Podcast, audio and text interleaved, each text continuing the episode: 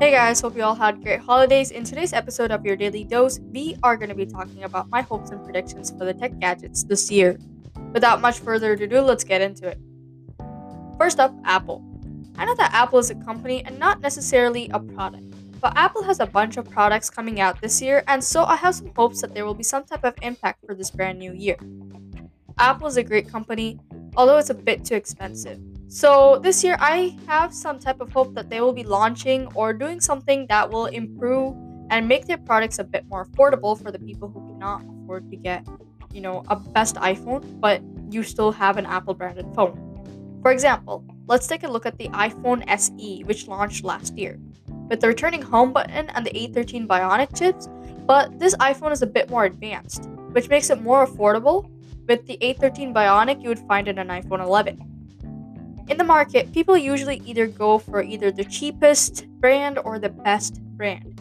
How interesting is the two ex- different extremes, but I decided that Apple is probably going to help us out last year because of all the surrounding situations around us. So, some type of expectations or predictions for this upcoming year is that maybe the iPhone or the AirPods, most likely the AirPods are going to be pretty bit cheaper because usually the AirPods were super expensive in the past years and the $550 AirPods Max is super expensive for a lot of people. And so I have some hope that they probably might, you know, release a really cheap type of AirPods which you might find in an AirPod 1 or maybe even AirPod Pro. All right. So second up, gaming consoles.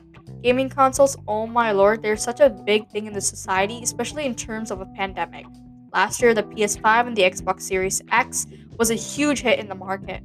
Now, this year, we're probably going to predict that gaming is probably going to come around for round two for the better version of your gaming experience. Why not having a VR for a gaming experience with the best 3D quality you'll ever get and Dolby Atmos? Think about that. Yeah. And now let's get into the last tech prediction of this podcast today laptops. Now, I cannot emphasize the importance of devices like laptops. They're a lifesaver for basically anything. They helped us get through the pandemic and whatnot.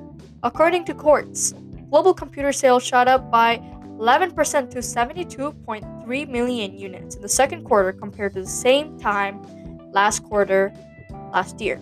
Yeah, now think about this. The same times, two different years, but different numbers. You know, the sales shot up by 11% insane, right? Yeah, I, I definitely, that's super cool about the computer sense now because we all know the situations, right? So that created us to have, you know, more computers.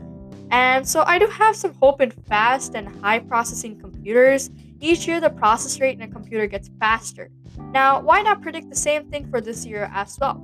High end processing means more sales, means more capabilities and capacities that the computer has.